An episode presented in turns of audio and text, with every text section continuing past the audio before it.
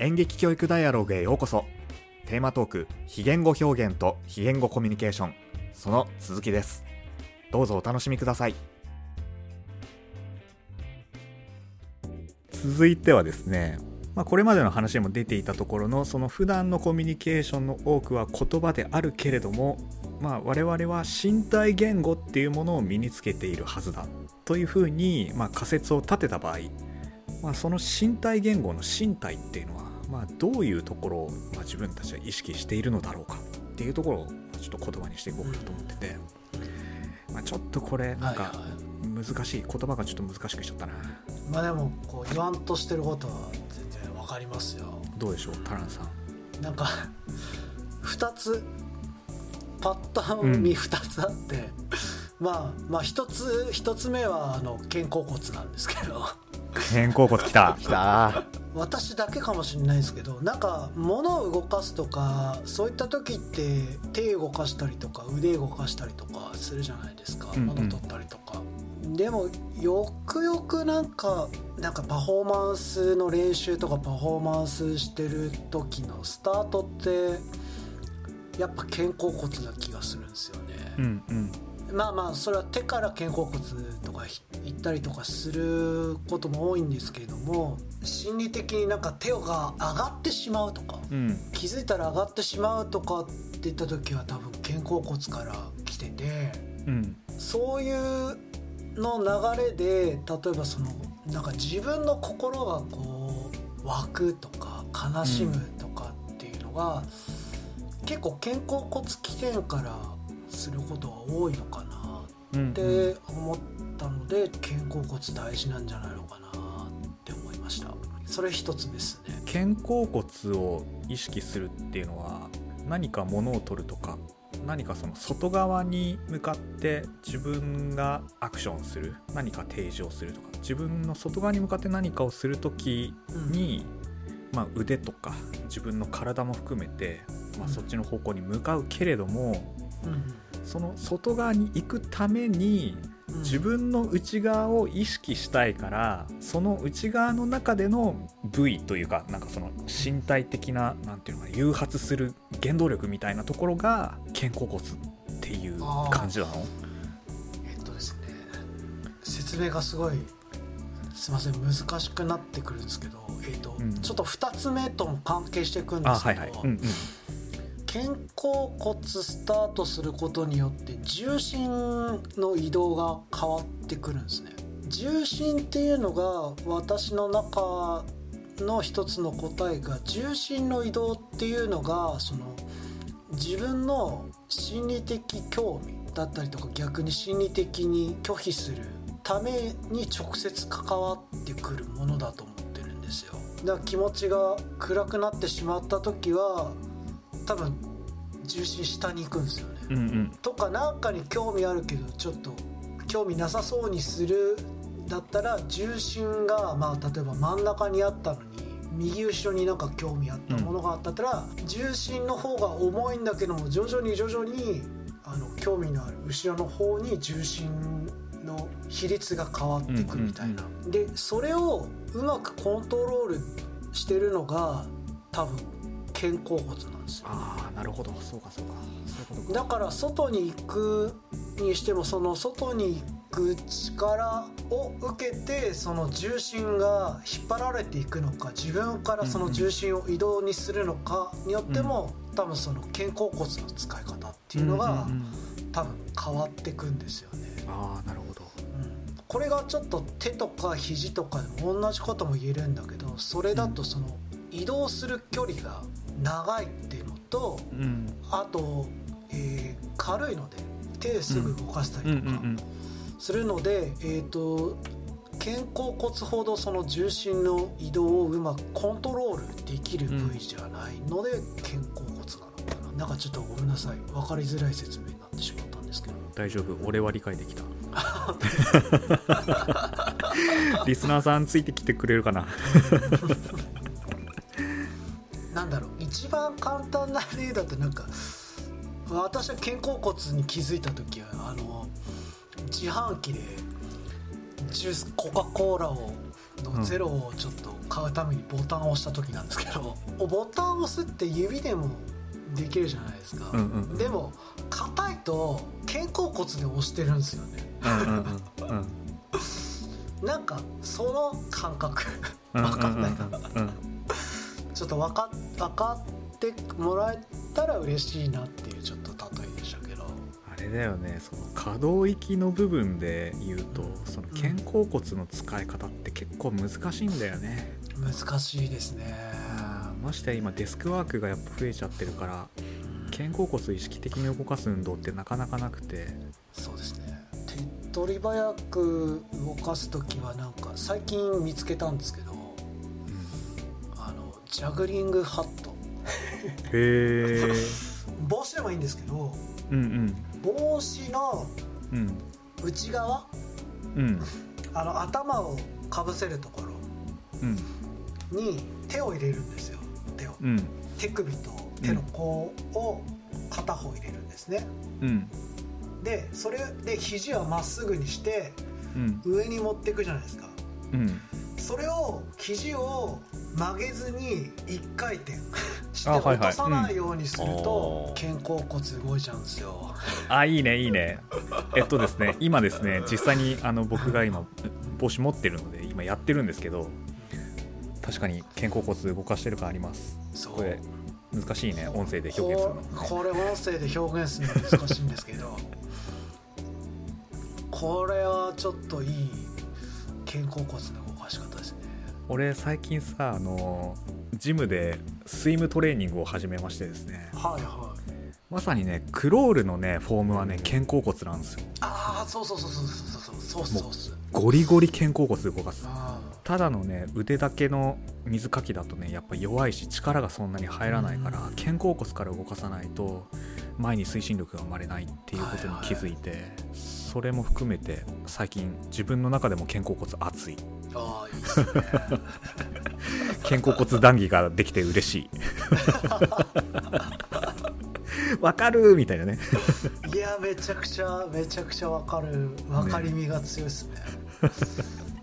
野球のピッチングとかとかそうそうそう。結構ダイナミックに腕って動かせるし伸びるんだよね実はね。そうそうなんですよね、うん。そこの差が意外とそのノンバーバル非言語での表現につながるんですよねこの確かに。微小な肩甲骨の可動域が。結局それがそう肘とか手の方に行くとさらにその肩甲骨の可動域に伴って広がる可動域がまた広がってくるので、うまい形に筋肉もちょっと連動していくんですよね、うんうんうんなるほど。解剖学的なアプローチって結構やっぱ非言語表現の中にはいろいろ実は隠されたりとかしてるよね、そうですね。やっぱりうん。非言語のパフォーマンスをちょっとどうしようかと思って研究した時にやっぱ解剖学の本を読んだりとか、うん。そこから認知科学認知心理学、うん。うんその筋肉の動かし方とかによってじゃあどういうふうに体の心情がうん。生まれていくのかっていうんううんのが勉強してきたんでやっぱ関係はありますよね、うん。筋肉とあるある。非最近、えっと、ラジオで聞いたのはその脳科学者の人の話だったんだけど、はい。その人間の体の使い方まさに筋肉の状態だったり姿勢っていうものは、脳が、えっと、認知しているのと全く同じっていう話をしていて、うん。まあ、すごい簡単な例を挙げると例えば猫背で背中を丸めて、まあ、とぼとぼと歩いていたら、うん。その姿勢は結果的に呼吸が浅くなるし、うんはい。えっと、動きが小さいのでうん。この人はちょっと元気がないんだっていう風に脳が認知をすると、だから当然元気がないような気になってきちゃうわけだよね、本人自体がね、そうですね。うん、でそれ逆に、まあ、胸を張って堂々と大きな歩調で大きな歩幅で歩いていれば脳はあ今元気な状態であるっていう風に脳が認知をして、うん。すごく、まあ、活動的な状態だという風に自分が思えるっていう、うん。本当になんか全ては体の状態から脳は認識しているんだなっていう風な話を聞いてねね。めちゃめちゃ納得したんだよね。確かにそうですね。結局その今おっしゃってる通りにその動きとか姿勢によってその体内の血液型の空気量が違ったりとかするじゃないですか、でそこからその体全身になんかまあシグナルじゃないんですけど、うん。そういったところが作用してくるから結局物理的な運動で結局その脳の方に行き着く。信号が多分変わっていくと思うんですよね。うんうんでそうなるとやっぱり、えー、とそこから出てくるものからその自分の思考の方にうんうん心からその頭の方の中の思考の方に多分伝達していくから、うんうん結局体が脳の中を作用していくっていうのは十分あり得る話ではあると思いますね。自分なんかそこら辺本当先にパフォーマンスありきであそういうことなんだろうなっていうことは、まあ、感覚的にもうんうん。分かってはいたけれどもそうやって後からなんか知識で追いついてくると合点あるよね。なるほどありまなっていうすね。ありねますねすごくあるよね。ありますね。なんかパフォーマンスでそういったこと勉強してからあの少年漫画のうん。気とか念とか。あああいう概念があこういうことかみたいな。なるほどね。納呼吸に集中するとかね。あそうそうそうそう。まさにね。いやーいいこと言ってんなこれみたいな。全集中だみたいな。まさにね。本当だよ。はありますね。ありがとうございます。はい。ピカルさんはどうでしょうか、まあ、スタチューパフォーマンスであったり。まあ他のあのなんか表現のところにもかかわらず。そうだな。まあやっぱ筋肉骨みたいなのはやっぱ意識はしますけどねどこがつながって僕一番初めに演劇始めた時に先輩に言われて本当によく覚えてるのが肩下げろって言われて肩の下げ方が分かりませんっていうのを一番初めにすいつも僕こうだったんですよ。こうだった。ですけどなんかちゃんとちゃんと勉強していくとこう肩は下がるしどうだしあのさっきおっしゃってた腕を上げるときに肩甲骨だなあと脇腹の筋肉とか使うじゃないですか。初め全然理解ができなくて腕を上げるときにどこの筋肉を使うって脇だって言われて脇なわけがねえだろうと思ってたんですけどうんやっぱここを引っ張るとこう上がるしのであのおっしゃった通りやっぱちゃんと手が伸びるとかありますよねでまあ、結構演劇をやってる時にここら辺のその伸びだとか、うん。あの自分の体がどう見えるかどうやって感情を表現できるかっていうのはそっちの方に生きてるかな。まあ相互ですね。スタチューやってる時と芝居で生きてるなって思うんですけど、えーうーんなんか簡単な話で言うと僕パントマイムで習った、うん。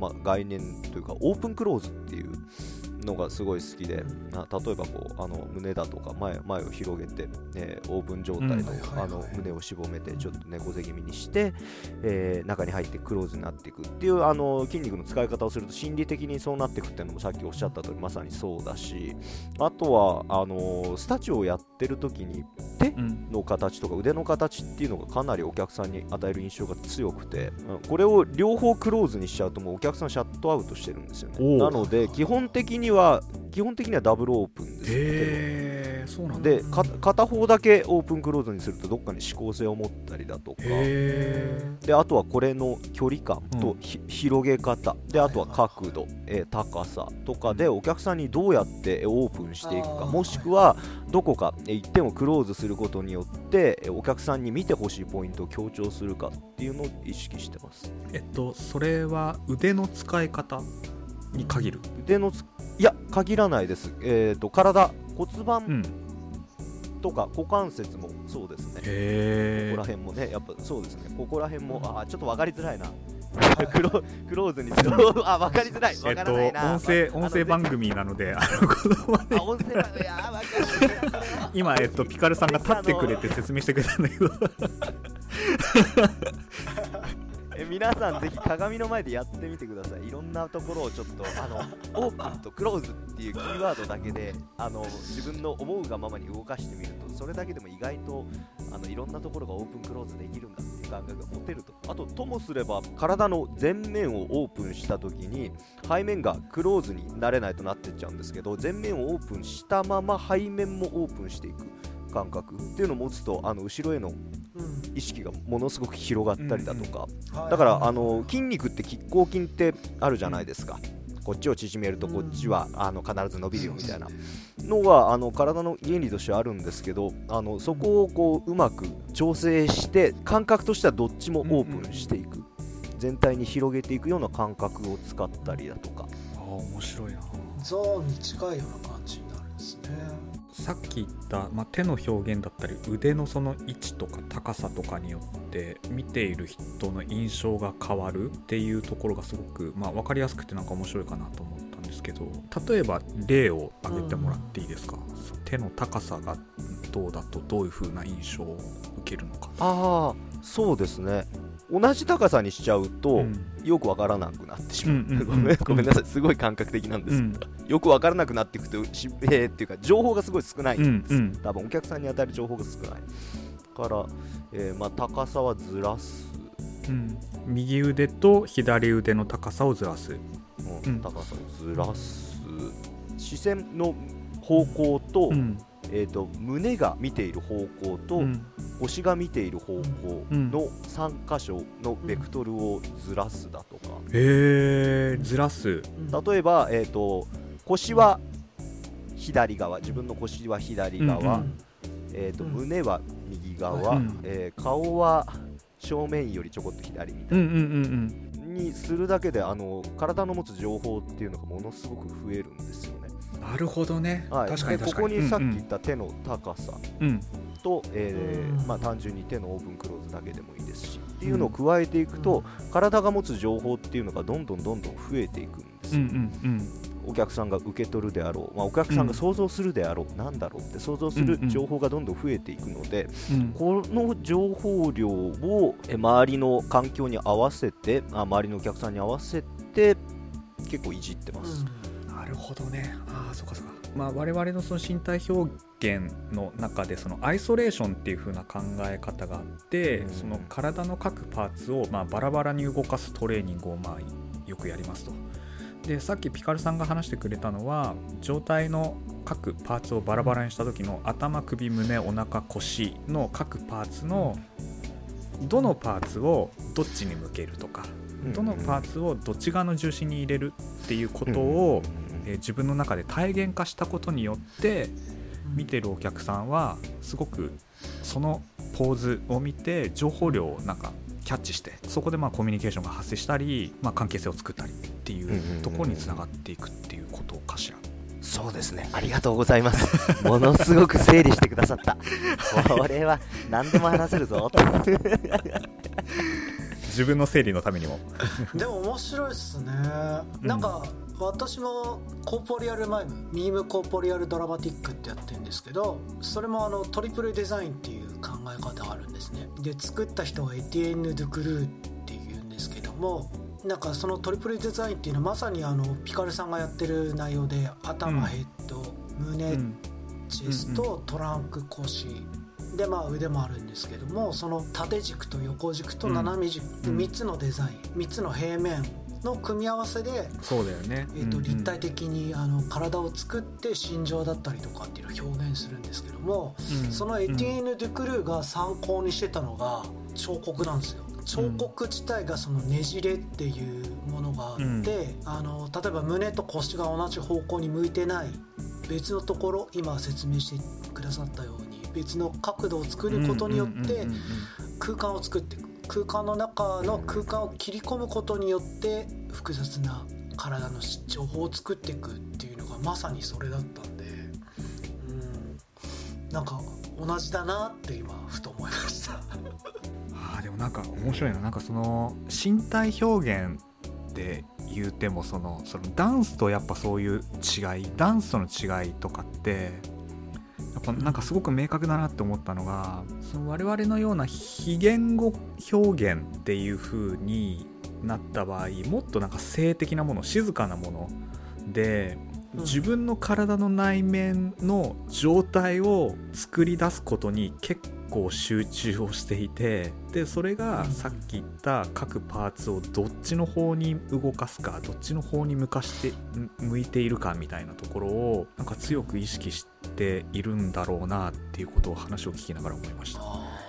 あさっきのタナンさんのその肩甲骨もそうだし重心の話もそうだし、ピカルさんのそのアイソレーションでねそのどっちの各パーツをどっちに向かしているっていうのもなんか同じような共通点を感じたな。そうですね。なんか今話聞いてて思ったのがそうなんですよ。性的要は静かな方っていうのもあれなんですかね。なんか結局その空間にとどまることを重要視してる気がしてて、うんうんうんうん。to be そのそう存在すること、うん。なるほどね、うんうん、それをなんか私たちやってるんですかね。ああなるほど。ああそうか。なるほどね。そう to, to be だねまさにね。do じゃないよね。い。そのアクションアクションじゃないよねあんまね。重きはね。そうですね。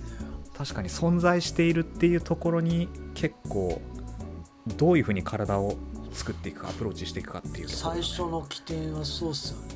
でまあそこから動くなら動くとかうんっていうアプローチにはなってくると思うんですけど多分最初の起点自体はん。存在することに重きを置いてる気はしますね。っていうのを話を聞いてて、いやめっちゃわかるわそれ。うん、ですね。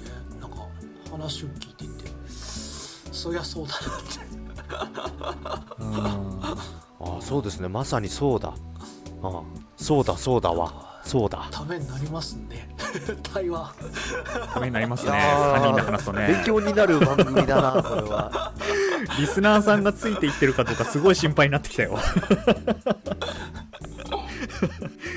よしじゃあもう一つ、テーマやってみましょうか、